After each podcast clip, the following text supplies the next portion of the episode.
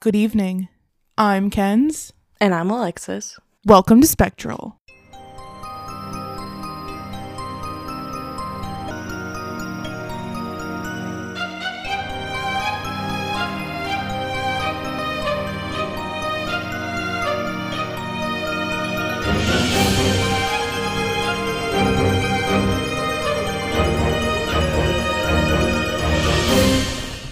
Well, hello everyone. Happy Hi. Friday. Happy whatever day it may be when you listen to this. That's true. We have gotten a lot of snow the past 10 days in Philly. At least three inches. So we were uh, finally able to use our snow shovel that we bought two years ago. That's true. Finally. I don't remember what episode we talked about it in. Maybe it was the snowman Maybe the ritual? snowman. Yeah, that's what I'm thinking. yeah. Um, so if you haven't listened to that, go back and listen to it. Yeah, we could have made a snowman, but after recording that episode, we said, We'll pass. better not. Be- better not. um, we are on Drugs. no lack of sleep, and I'm drinking a hot coffee for the first time. Where's it from? It's from. Do you have to put me on blast Just- right now? It's from Burger King, guys. Okay. No, It's it's, a for their hot coffee. the king. All right. Well, I am desperate. Um, we leave for our flight in like three hours, Yeah. less than that actually, and Don't say that. I'm not finished packed. she didn't even What? start. I'm not finished packing. I did start. I did. Barely. Um. Is your stuff folded or rolled? Oh, neither. Oh. Great. It's just heaped in there right now. It'll definitely zip. Um. But I'm in, I'm kind of enjoying this hot coffee. I had I had to put four creams and four sugars in it. And what size is it? oh, a small. it is a solid twelve ounces. Yep. I'm the one drinking it, and it is now palatable. I really don't like coffee that much. I drink it out of necessity What's the necessity? to stay awake. In case you're wondering, Alexis is still making her way through her farmer's farmer's almanac. I will never stop. Yeah, I, I, was learned so much. I was like, you know what? Let me trim my hair before vacation, which I didn't. But That's true. and Alexis was like, um, well, actually, according to the almanac, you can only trim your hair. It was like these two specific days. Specifically to promote growth. You could trim your hair any day, but it's not going to promote growth. All right, so you heard it here first. Yeah, and then we went through all of our um, close friends and family's birthdays. No, we did not go through. you went through. that's fair. Oh yeah, I say you're gonna finish that. Statement, oh yeah, or- we went through. We went through all the birthdays and saw what you know whose birthday was the best day to do what, and that was really fun. so many of them are like castrating your animals, Yeah. buying an animal, hmm Yeah, that was a big one. or what was the other one that was really big? Pickling, fermenting, and sauerkrauting. That's it. It was like sauerkraut, a weird amount of fermenting. Yeah. Okay, not weird. For it's important to ferment. I understand that, but it was a weird amount. That's so, so, rude. even though this is Alexis' episode today, Hi. I'm kind of taking over because we're thinking this is probably going to be two parts. One, two. Where are you? Blue so stupid. and a shoe. I don't know. Wow. Um, so dumb. I'm fighting for my life right now. So Because of your fucking Burger I have- King I coffee. it true. I have probably like two hours before um the sugar crashes, and I'm in like a catatonic state. So Great. We'll be at the airport, maybe. Can we just fucking throw you through security? no, I, I'm all right. You guys know we live in Philly. Philly TSA is no joke. That's just because they change their rules every day. Literally constant. Like you'll be in one line, they'll be like, "Take your shoes off," and then like the next line, they'll be like, "Why are your shoes off?" Or they'll be like, "Take your electronics out of the bag," and then I'll be like, "Don't take your like, don't take your laptop out of the bag." Yeah. But then if you just automatically go to do something, because that's what you usually do, they also yell at you. So it's just. It's so stressful and I can't I can't handle it. One time, it was out of Philly when they made us dump out all of our snacks. yeah. That was shameful. That was shameful. Yeah, I don't know why they were like, take all your food out. And we were like loaded to the because it was like a week long vacation, and we're like, oh, we'll save money and Yeah. pack some snacks. I think we had a layover too, so we were like, okay, we won't have to spend any money on our layover. yeah. So instead, we just got shamed by TSA. Yeah, he was like, why you guys have so much food? we were like, because we're poor. we're in And hungry. college. we're hungry. um. So before we get into Alexis's funky fresh episode, Banger of an episode. I'm gonna talk about some astrology for like three minutes. If you're not really into astrology, it's not really you know your brand of woohoo. Just uh, skip ahead like three minutes.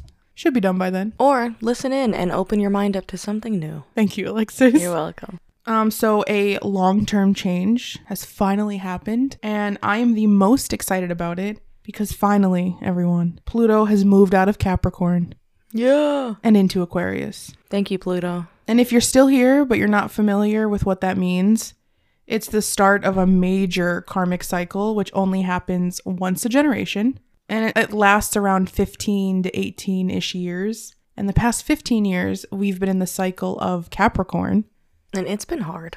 yeah, Capricorn is the embodiment of like the weary soul. So they are the paternal sign of the zodiac and are very much like the keep your head down and work sign, which can lead to, you know, a strong foundation for success. And every sign is valuable, obviously. But after a while, you know, you start to feel a bit burnt out and typically like a little hopeless Hell yeah. because it is just very much a structured sign. Basically, we've been in our like tired soul era. And it- like I said, great for teaching life lessons, building strength, establishing your comfort zone. Typically, by the end of this cycle, you have stronger familial bonds, but it's also entirely draining. And I feel like a lot of us probably feel that. I feel it. And you and I, Alexis, have been in this period for all of our formative years and early adulthood. Love it. And I'm so excited to get out of it. As am I. To put this into perspective, we shifted into Cap like Pluto shifted into Capricorn the same year as the recession in 08 here in the oh US. 07 08 shifted right around that time and so it's just been a lot of building back up. But now all that hard work is about to pay off and uh, changes for the greater good are set to be made. Hopefully things are starting to feel a little bit better because Aquarius is the sign of forward thinking and prioritizing what's best for the masses, kind of regardless of what authority or laws say, Woo. because we are the rebellious sign Damn right. of the zodiac. Um, God bless my dad and stepmom because out of their five children, four of us are Aquarians. So, Godspeed. Love bearing water. love that's all we do is just pour out water so to put this into better perspective the last time we had pluto in aquarius was from 1778 to 1798 during this time we had are you ready for this list Yeah, I'm, I'm wondering what you were doing because I know you were alive during this time. yeah i was i think in my mid 30s around this so i don't know probably just vibing You've aged well. Thank you. I appreciate it. yeah, so during this 20 year period, we had the Revolutionary War here in America, the French Revolution, the Irish Uprising, the Anglo French War, War of Bavarian Succession, Revolt of the Cumaneros, the 1782 Silent Uprising, Shays Rebellion, Lufthouse Rebellion, the Turkish Wars, peasant rebellions of Transylvania, the Brabant Revolution, the Liege Revolution, Saxon's Peasants' Revolt, the Haitian Revolution, White Lotus Rebellion, the Carousel Slave Revolt of 1795, and many, many more. I just highlighted kind of all the big ones. It does tend to be a time of chaos. It it certainly sounds like it. But it pushes for needed change. It's kind of like a rebirth. So it's probably going to look worse before it gets better in terms of like societal advancements. But the goal is that by the end of this 20 year period, we'll be in a much more forward thinking, equitable society. We know America needs it. Looking at you, healthcare. So, I mean, hold on, because the next, like I said, almost two decades will definitely push you out of your comfort zone in a lot of ways, but it's meant to pay off and enrich your life for the better. It's going to look a little rough, but hopefully, life for everybody is going to get a little bit better. And if you don't know an Aquarius, it'll be a very unapologetic time. Love it. Yeah. And also, Aquarians are the embodiment of weird. So, So true. Yeah. Oh my God. yeah, we're a little. So weird. Okay. All right. Just kidding. um, so, do we want? Who cares? yeah. As long as you're not hurting anybody else, just be you. Just, it'll be fine. Let's start a new hobby. Yeah, so that basically this is almost two decades is your era of not giving a fuck. Yeah. But in like a productive way, in like a kind way. That was my uh, soapbox. I feel like it definitely went over three minutes. Um, for anyone that forwarded three minutes ahead and gotten in the middle of this, really sorry. Love you. Your turn, Alexis. So, hi. We're thinking this is going to be two parts uh, part one and part two. oh, not one and three? Today, we are covering what's known as the Curse of the Pharaohs, specifically the Curse of King Tut, Whoa! King Tutankhamun. Tutankhamun. Yep. So we'll go over King Tut's rule, the discovery of his tomb, all the spooky happenings that created the idea of a curse. This is definitely for every person that was into Egyptian mythology, Egyptology. Egyptology during like their middle school years. Yeah. I mean, we were forced to in school, but yeah. I wasn't, but I had all of those ology books and Yeah. I I loved every single one of them. If you had those ology books, you're gay now. So congrats. I I did see that and I I've never felt so called out in my life. If you don't know what I'm talking about, there's this like collection of books um Egyptology, dragonology, I don't know, like fairyology, but it was like all these different creatures and like history Greek, they had like a Greek mythology one. Loved them. Was so excited to get one. And now there's all these things. It's like it's a bisexual starter pack. Yeah. And that's crazy how accurate that is. I know. But we'll go through the facts. Um, I will let you know, you know, why everybody thinks that there is a curse. And then I'll let you know whether or not I believe in the curse. And then I'll ask you, McKenz, if you believe in the curse. Okay. Can I ask, have your feeling, you don't have to like answer what you believe right now, but have your feelings changed from like after researching? Yes and no. That's such a bad answer. I know. That's such a bad answer. and the best part is that everybody else will have to wait until next week to know what we think. It's true. I mean, right now I fully believe in the curse from what I've heard of it. Because you love to believe in things. I mean, thank you. That's that's a great compliment. Um but I do That's not how I meant it. That's okay. I'll take it as a compliment. But I do really it's very much like a fuck around and find out kind of situation, in my personal opinion. So I believe in it. But maybe you'll change my mind. Maybe. Or Maybe it'll just strengthen your beliefs. Probably. But let's go. So, King Tut, full name Tutankhamun, also known as the Boy King, ascended to power around 1333 BC at the age of 10. Oh shit. I knew he was young. I didn't know ten. Oh. Yeah, yep. Okay. That's why they be calling him the Boy King, because he is a boy. He is a child.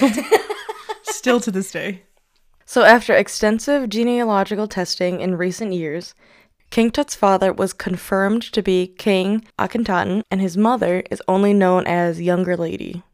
That makes sense. That Yeah. that checks out. That checks out, yeah. King Akhenaten and younger lady were confirmed to be siblings.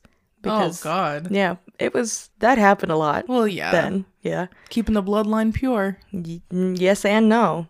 But historic historians I don't know what's wrong with you. It's because you're not having my Burger King bean water. that's not it. it's doing me well. Historic Historians originally speculated that King Tut's mother could have been Nefertiti, but that was quickly debunked through DNA. That's so upsetting. She was a bad bitch. She was a bad bitch. She may have been his aunt, but was not his mother. Oh, You, you know what? That makes more sense, honestly. Like the bad bitch aunt. That yeah. makes sense. Yeah. Uh, since his parents were literally siblings, King Tut had a slew of suspected medical issues that were not well documented and were initially difficult to confirm after his death and discovery of his tomb. But scientists did not give up, and in recent times they performed x rays, CT scans, and DNA testing to add to what they found from his initial autopsy right after his discovery. He likely suffered from a congenital club foot and degenerative bone disease in his toes that made walking difficult.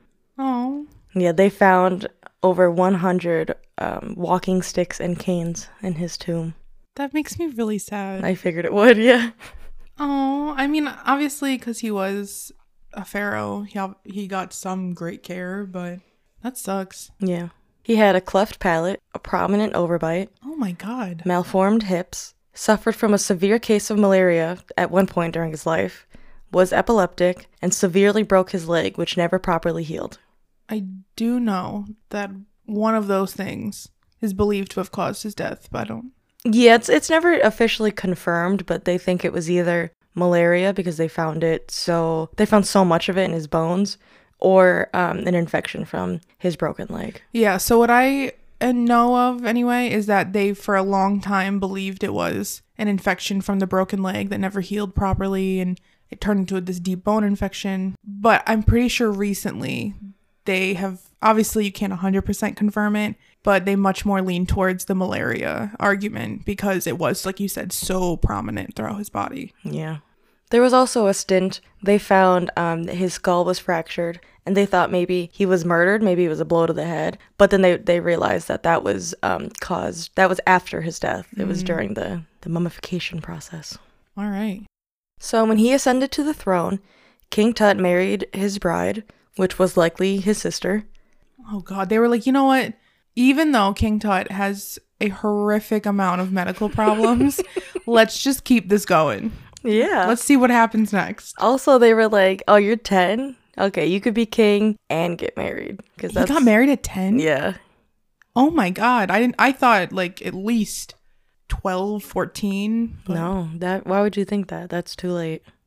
All right. Well, His bride was pregnant twice, but sadly one died in the womb and the other likely died during birth. probably cuz she was also a child.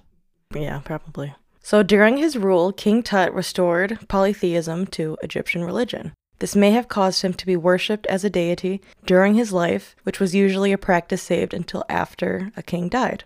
He basically used his short rule to undo a lot of what his dad did, which I absolutely understand. but I think is so funny. Rebellion King, love it. Sadly, King Tut died in 1323 BC at 19 years old, officially marking the end of the 18th century's bloodline.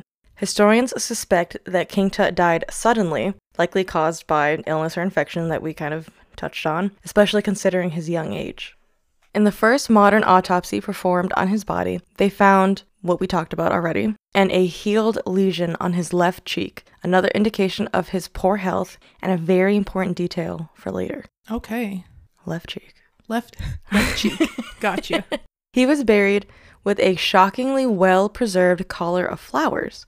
And while it was common to find flowers in tombs, this was the first time historians saw exactly how the bodies were typically adorned.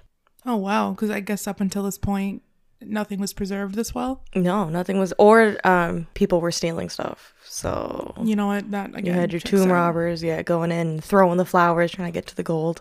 So, for how well respected and well loved he was during his rule, King Tut's tomb was surprisingly small, about 1,200 square feet compared to those of kings before him. In ancient Egyptian culture, there were 70 days between death and burial, which was not enough time to construct and decorate a large tomb. Usually, they started working on it during the king's life, but because he had died so young, Yeah. and probably suddenly, they didn't have that opportunity. Yeah, that makes sense.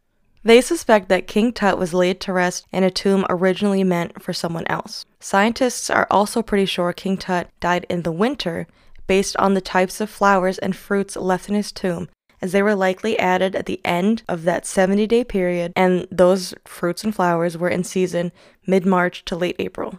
Okay, I mean that makes sense. And I and also I wonder if that tomb wasn't originally for him, if that's part of the reason why he was preserved so well because tomb robbers or whatever wouldn't be able to find it as easy. Yeah.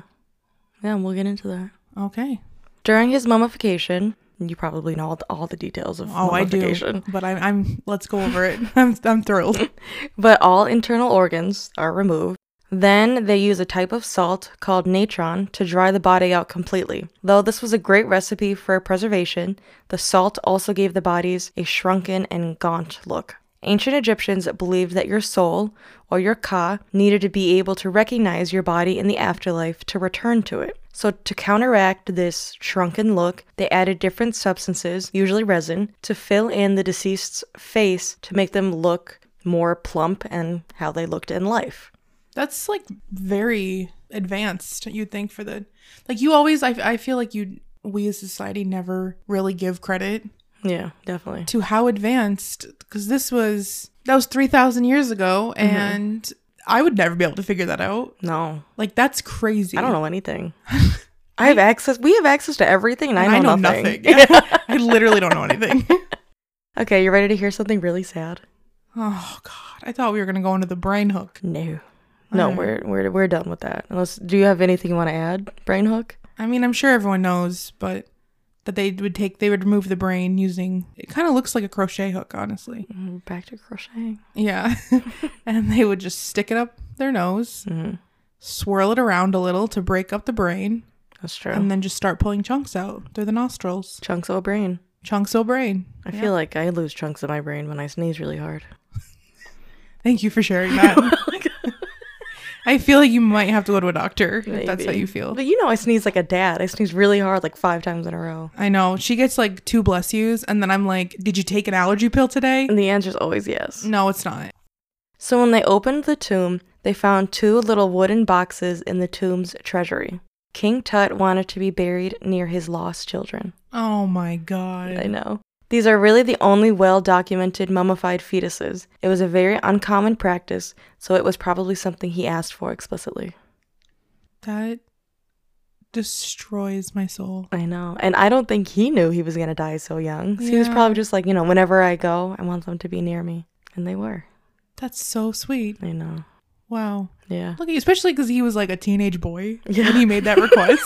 like, I mean, I guess obviously you have to mature a lot faster when you're king, at the age of ten, That's with true. the wife. Yeah. But still, So during this time, kings were laid to rest in an area across the Nile called the Valley of the Kings. Pharaohs were buried here. Buried. they were bared. Pharaohs were buried here from the 16th to the 11th century BC. When King Tut's tomb was discovered, it was the first tomb found that was nearly untouched. It contained over 5,300 relics and artifacts. oh my god. Yeah, so they were like, "Hey, um, sorry, King, this room was a little small, but it's gonna be fucking packed." Honestly, and I mean, I am thinking like from the arco arco archaeology stroke from the archaeology. Is that how you say that? Why am I having? Archaeology. Yeah, archaeology. Yeah, From the archaeologist's standpoint, archaeologist. See? See, you can't say it either. Archaeologist. The archaeologist standpoint, Mm-hmm. that really must have been a literal gold mine. Yeah. Like, just think about everything you can learn. Yeah. So there were a few signs that the tomb was robbed a few months after King Tut's death, but the majority of the tomb's integrity was intact.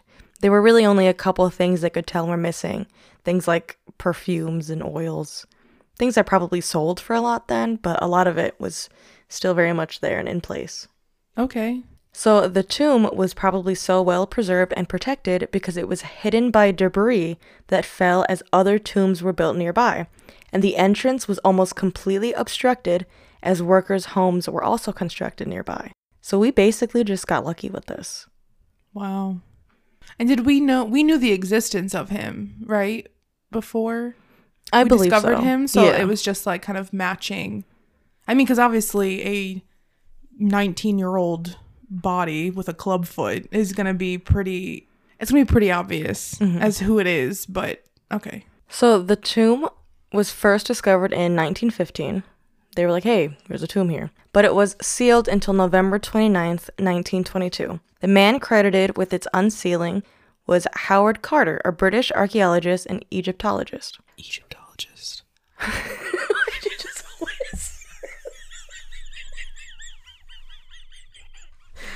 Because that's such a cool title. Really? Yeah, an Egyptologist. So, a little background about Carter.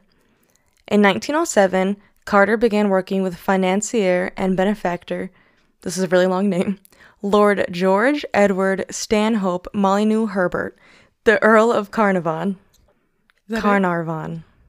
Carnarvon. That name just kept going. It did just I- keep going. I, I was like, oh, okay, we're done. And No. Then, and then we got to the Earl, and I was like, okay, we're not. He will be another important player in our story. These two have a very established business relationship, so Lord Carnarvon chose Carter to head the search for untouched tombs in 1915. When Carter found what seemed to be a cluster of potentially untouched tombs, they immediately wanted to start excavation. But a little thing called um, World War One kind of got in the way of that. Yeah. Yeah. I, I would say that uh, it was probably a global inconvenience. Yeah. Yeah. Yeah. Egypt, not that far from Europe, so makes sense. That's true. So they weren't able to produce any results during the war, and Lord Carnarvon was tired of funding these trips. So he told Carter that 1922 would be their last year searching in the Valley of Kings. Lo and behold, November 4th, 1922, Carter discovered a flight of steps cut into bedrock that led to a stamped doorway. He recognized to be the sign of kings, so he sent Lord Carnarvon a telegram that said, At last, we have made a wonderful discovery. Wow. That's, I guess, pretty lucky Yeah. for right now, anyway. Yeah. Few weeks later, Lord Carnarvon arrived in Egypt with his daughter, Lady Evelyn. That is so cute. Yeah. Is she young? She's like a preteen. Okay. That's still really cute. I was picturing like a three year old, but yeah, that's still cute. No. They went straight to the discovery, removed the door, and found the corridor leading to the tomb and the door to the tomb itself.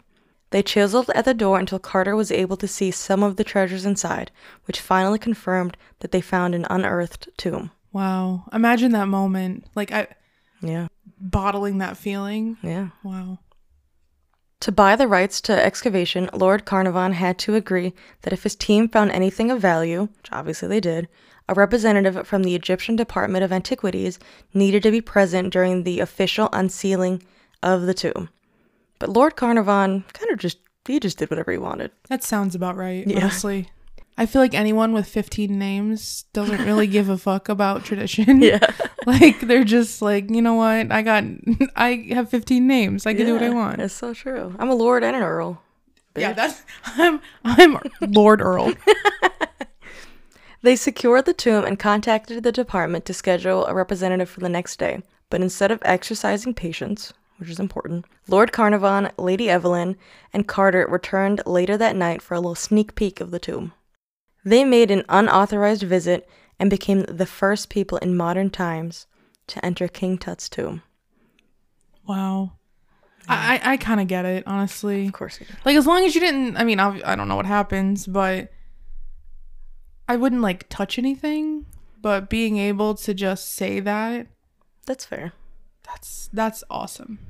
Um, and I will say, I read somewhere that they basically were able to find like a small ish hole, and Carter and Lady Evelyn were able to squeeze in and get in, but um, Lord Carnarvon was too fat. So he could only like put his face up to it and be like, wow, looks cool, guys. Oh. yeah. He's uh, Thickums McGee. That's all. He is, he's a lord. He's living that high life. Yeah, he's Lord Earl. Yeah. of fifteen names. so the next day, they all return with the rep from the Department of Antiquities and officially unseal the tomb. As I mentioned before, the tomb is virtually untouched and contained over 5,000 artifacts. This is when the happenings of the quote unquote curse begin. It does have kind of a strange symbolic beginning, so just hang in with me. What? Hang in there with me for We're the first hanging one. in. So, after a long and exciting day of excavating, Carter goes back home and notices his pet canary is missing.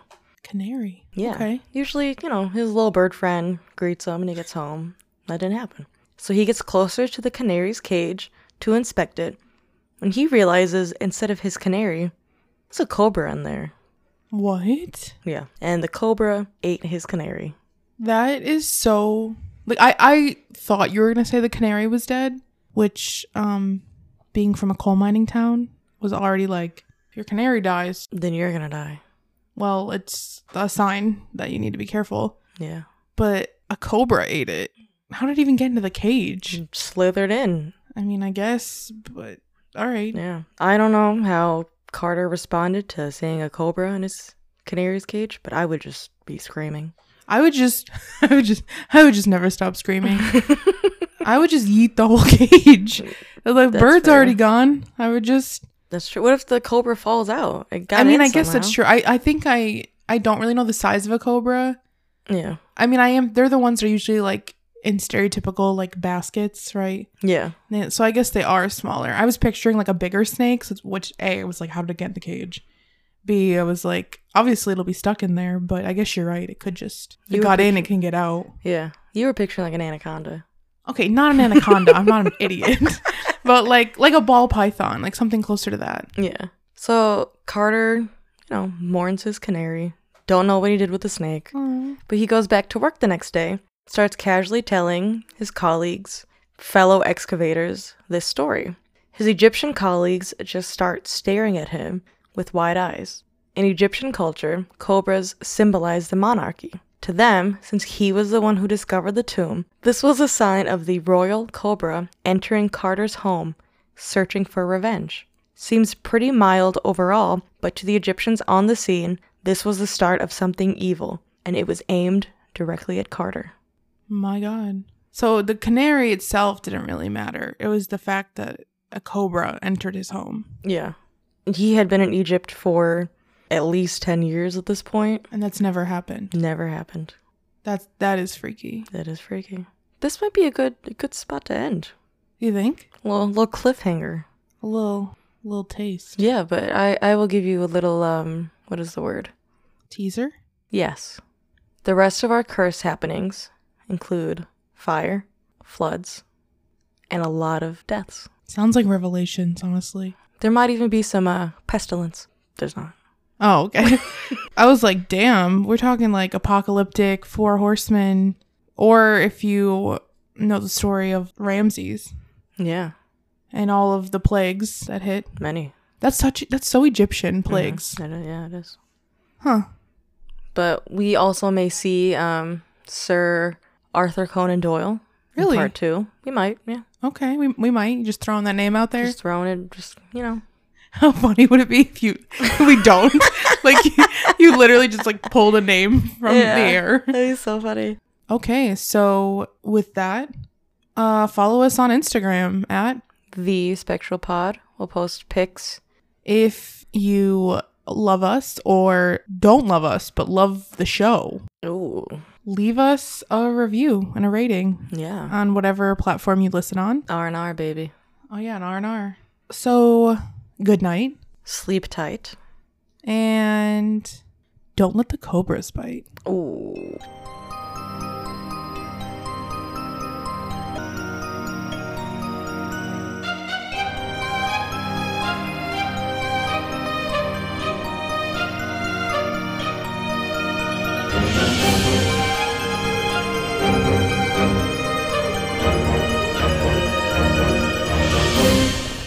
All right, testing one two, testing one two. No, please. I need you to be normal. We're on a tight schedule. Testing. Four, five. Why is my voice so deep? I don't know. Just keep going. How's everybody doing? How's I am hippity fragile. hoppin'?